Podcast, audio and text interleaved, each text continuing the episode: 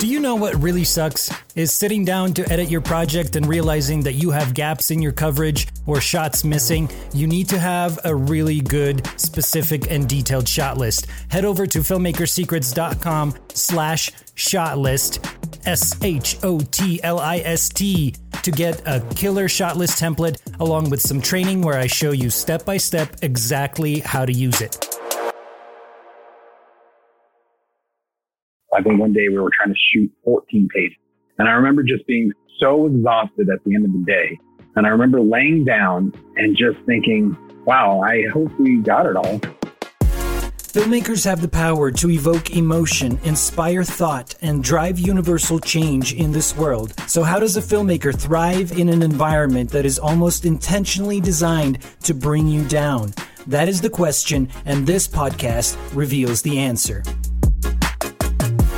What's happening, filmmakers? It's George VK. Welcome to Filmmaker Secrets Podcast, episode number 6. And I am so excited to welcome my guest, Nate Bakke. He's an actor. He recently directed the feature-length film Man Camp. So Nate, go ahead and say what's up to our filmmakers and reveal the one filmmaker secret you've been keeping from us. What's up, filmmakers? I'm Nate. The one secret that I have been hiding because I'm greedy is not really a secret at all. It's the most important thing for me as a filmmaker is the performance.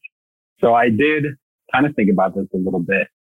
And I think my secret is to introduce, don't be afraid of a little theater in your life.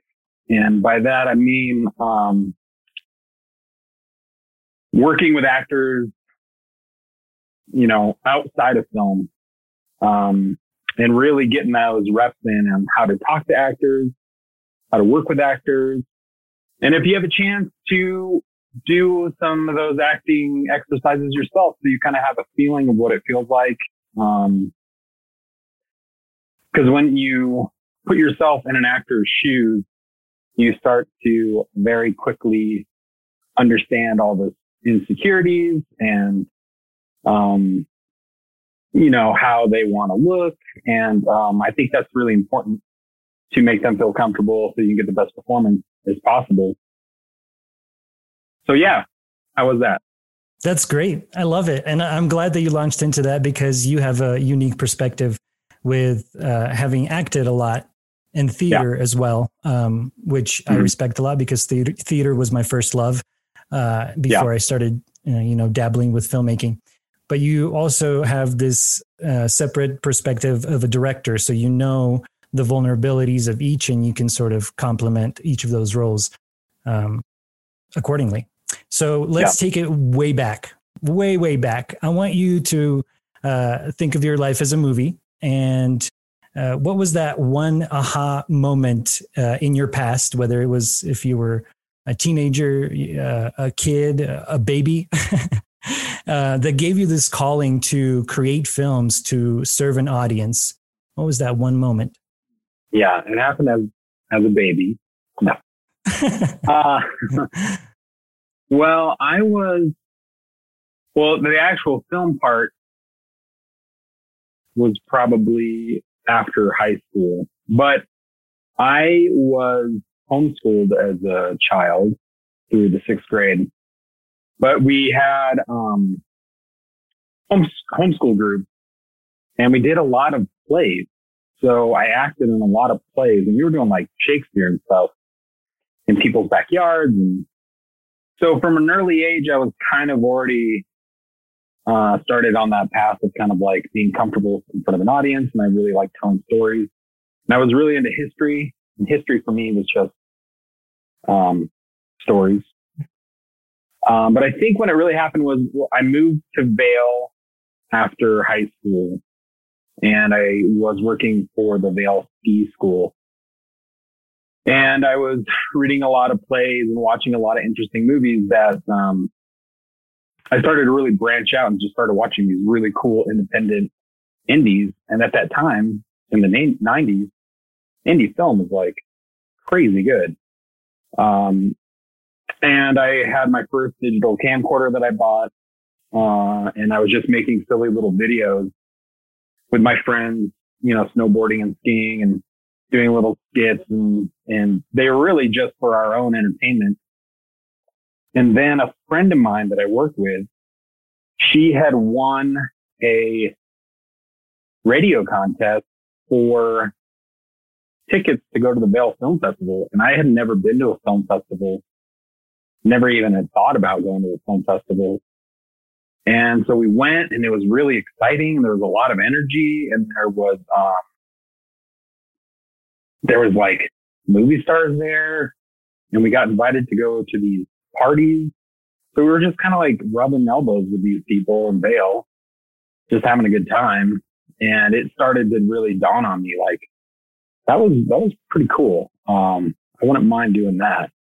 And shortly thereafter, I went back to my house, and I started looking up film schools and theater schools. And I got lucky that at the time, not anymore, but CU Denver had a theater and a film program.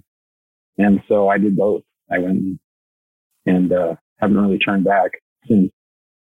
That's exactly kind of my story for the ending part with, because we went to the same university, and I had no clue what I was doing. I knew I liked theater. I knew I enjoyed making movies.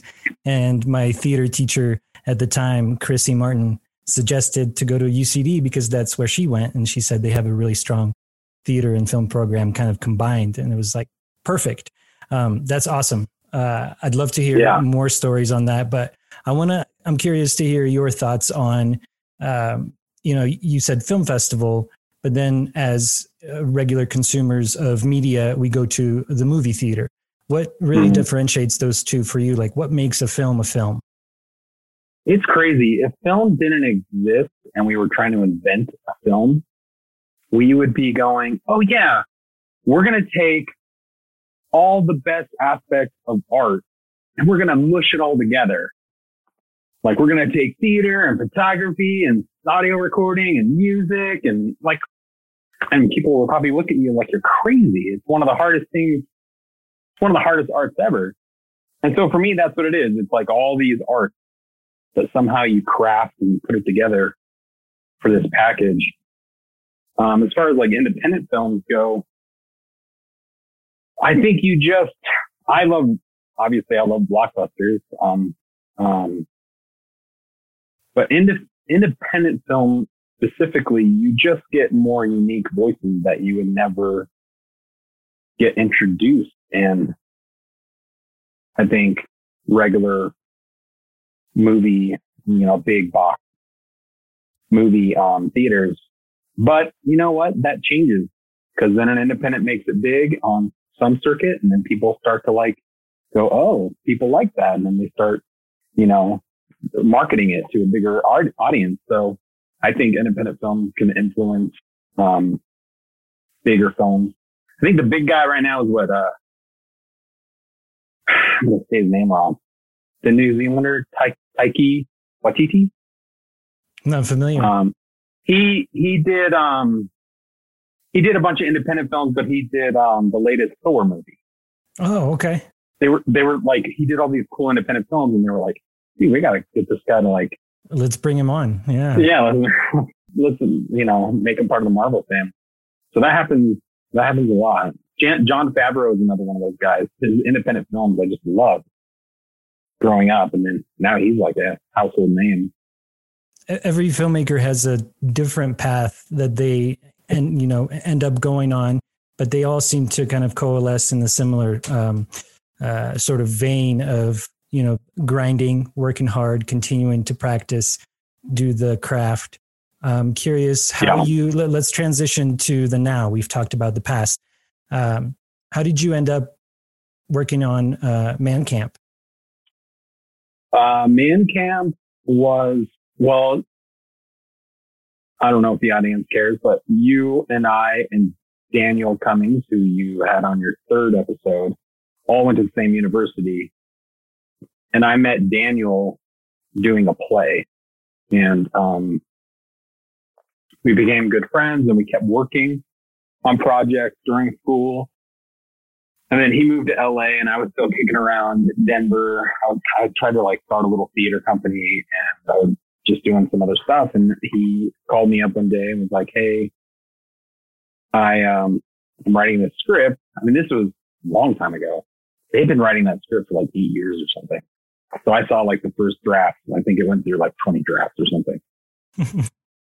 And it just goes to the power of just working with people. Because they just, if you're good, they just remember you. And if something pops up, they go, hey, I think you'd be perfect for this. So that's how I got involved with the Man Camp. Daniel thought I'd be really good for it. And so we made it together. And you were. I enjoyed it thoroughly. I watched it quite a few times, went to the premiere here in Denver at the Denver Film Festival. It was great to see you there. Really inspiring to see work like that coming out of Colorado. So thank you, first of all. And second of all, you came in and you adopted the project as a director. What was that like for you, taking on somebody else's script, somebody else's work, and being responsible for this baby? Yeah, it was pretty interesting. And the way I attacked it is, because I think a lot of us, when we go to film schools, we really are just working on stuff that we're writing. I think for the most part. And where the theater comes in and why I brought it up at the beginning is theater, more than film, you're constantly working on other people's stuff. So I attacked it like I was making a play. So, I was trying to understand the writer's voice. In this case, it was, Dan, Scott, and Josh. And really from there, I was trying to craft it within the constructs of a budget. So I didn't want to change very much, and I didn't, but there were times where I was just like, we have to change it. And that's just a matter of having confidence and in your past work and kind of knowing what works and what doesn't work, what works on paper and what works on film sometimes can be different. And I feel like I'm babbling. No, it's all in the process. I want to hear your pre-production secrets, if you can reveal any. How did you collaborate with the guys and the gals of the crew? Just take me through the whole process, kind of an overview format. We made like a pitch. So we did, instead of a trailer, we filmed just the scene of the film. And that was the first aspect of working with the actors. And we had a cinematographer from LA because we filmed it in LA, or not LA, just in the mountains outside of LA. And it was the first time we kind of were working together. So from there, I was gauging like, okay, this is the kind of relationship we're going to have, which was an awesome relationship. What did you use that scene for? So you pre-shot a scene from a movie that wasn't going to end up in the final project, but what did you use that for? We used that to crowdfund, and it was a proof of concept, which actually really helped us because I think Pete Gardner and I think he saw that and was like, oh, okay, I think they have a pretty good idea of how they want to go with this. So that helped, and I think it helped raise a little bit of money.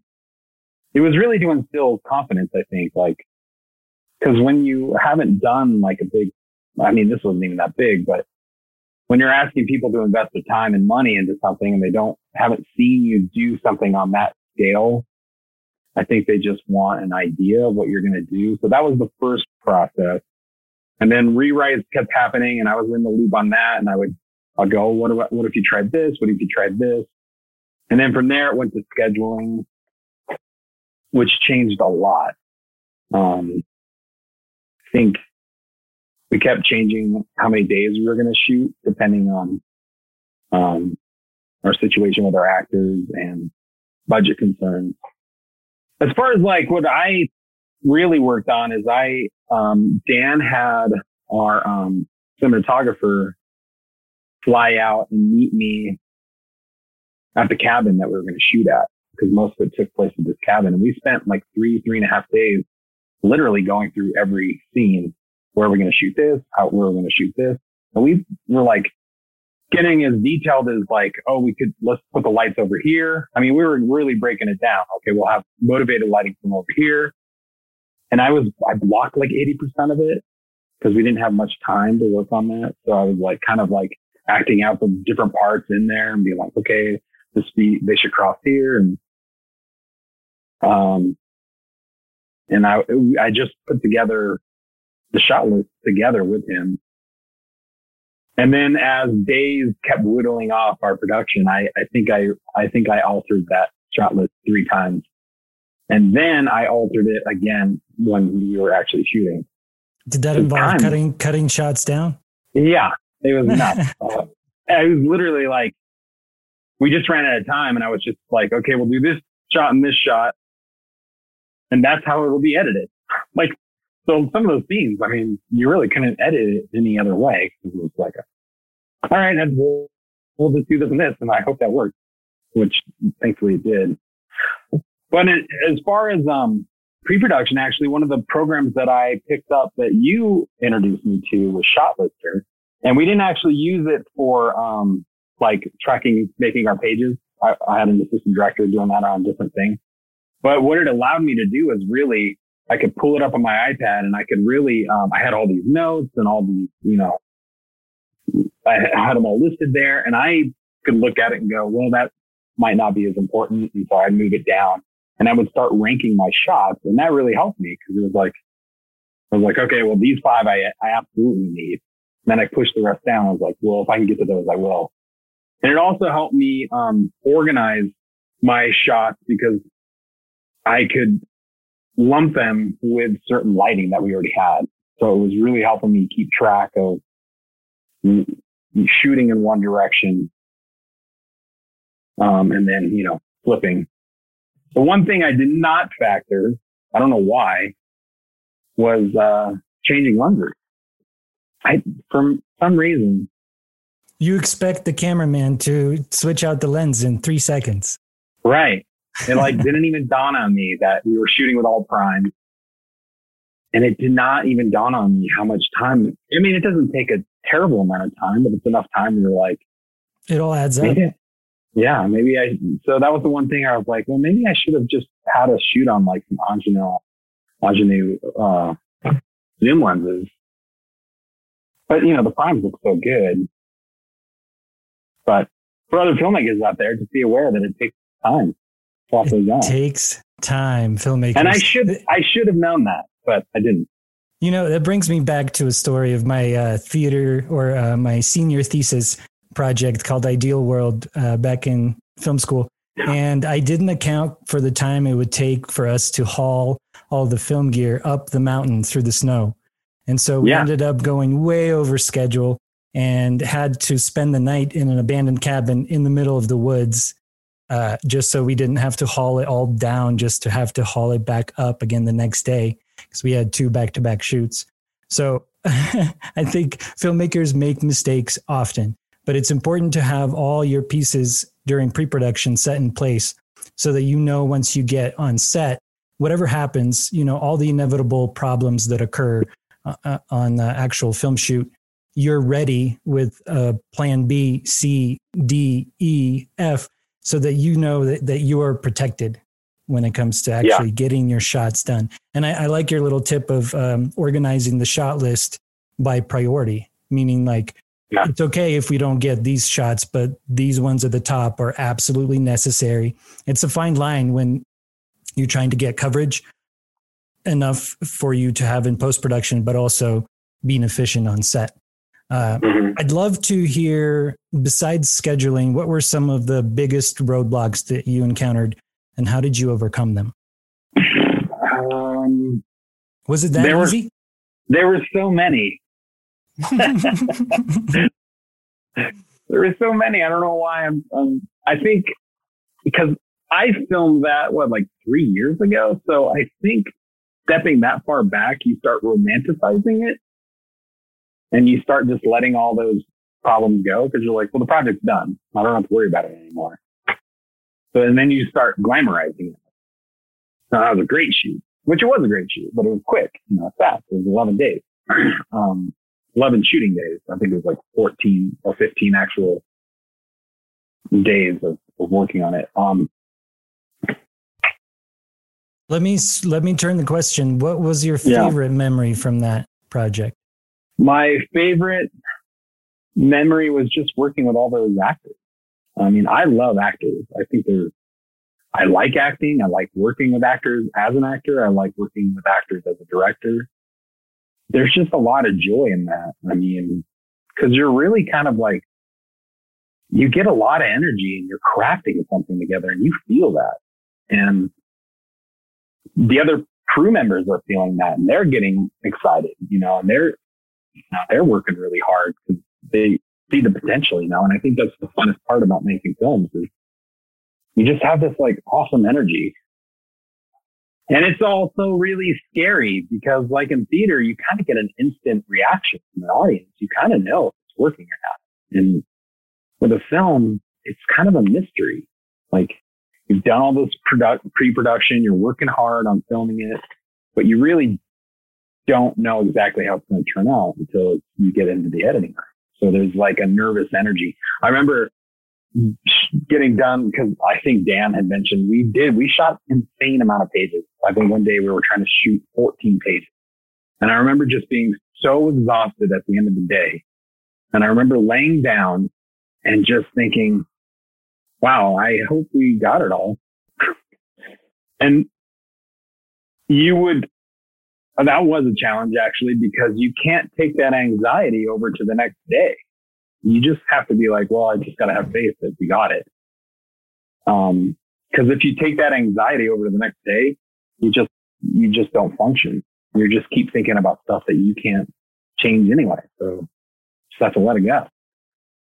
Talk to me about morale on set as the person that's kind of more or less driving the ship. Everybody's looking to you to keep energy and the momentum of the whole film shoot up. What's your secret? You know what? I had never had an assistant director before. And that's the secret. You have to have a really good assistant director.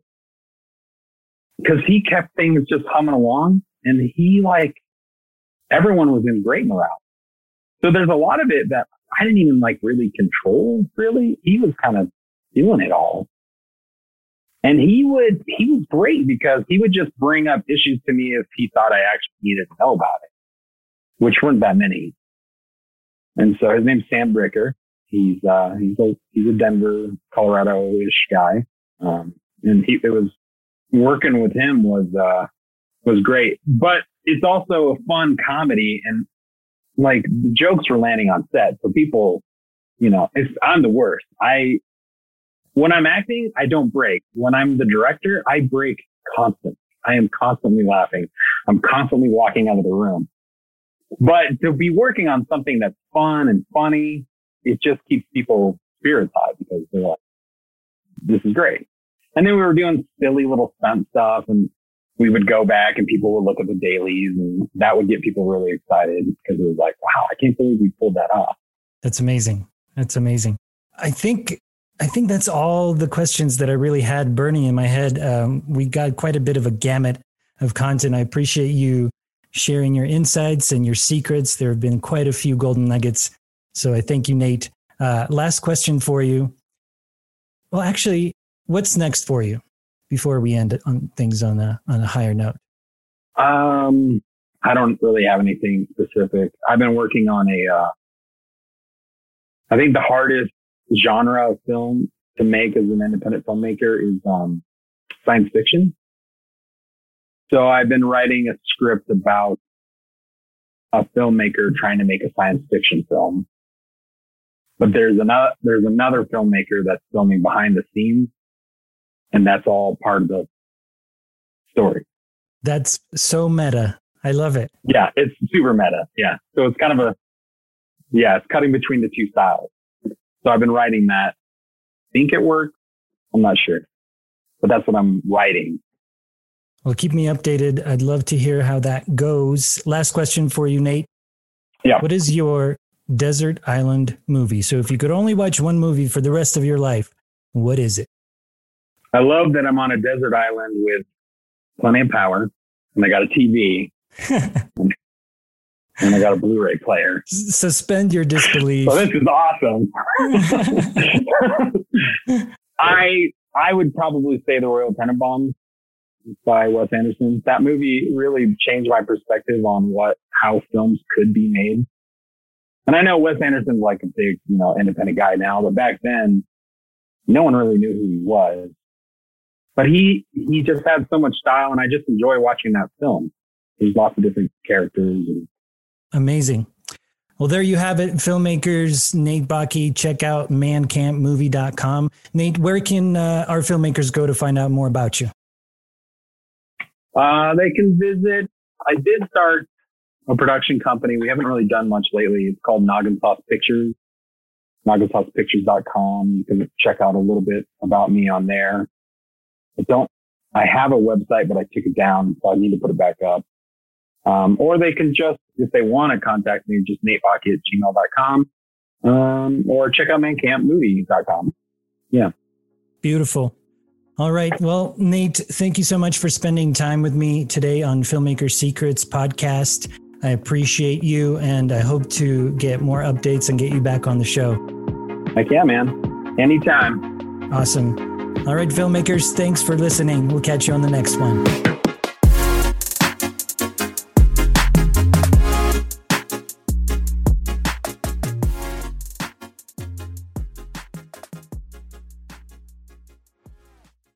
If you like that, then you are going to love my CineRacing Challenge. This is a 7-day filmmaking competition where your mission, should you choose to accept it, is to write, shoot, and edit a short 60-second film in just 7 days for your one chance to win with over $10,000 in prizes. So head over to cineracing.com, that's cineracing.com, to get registered.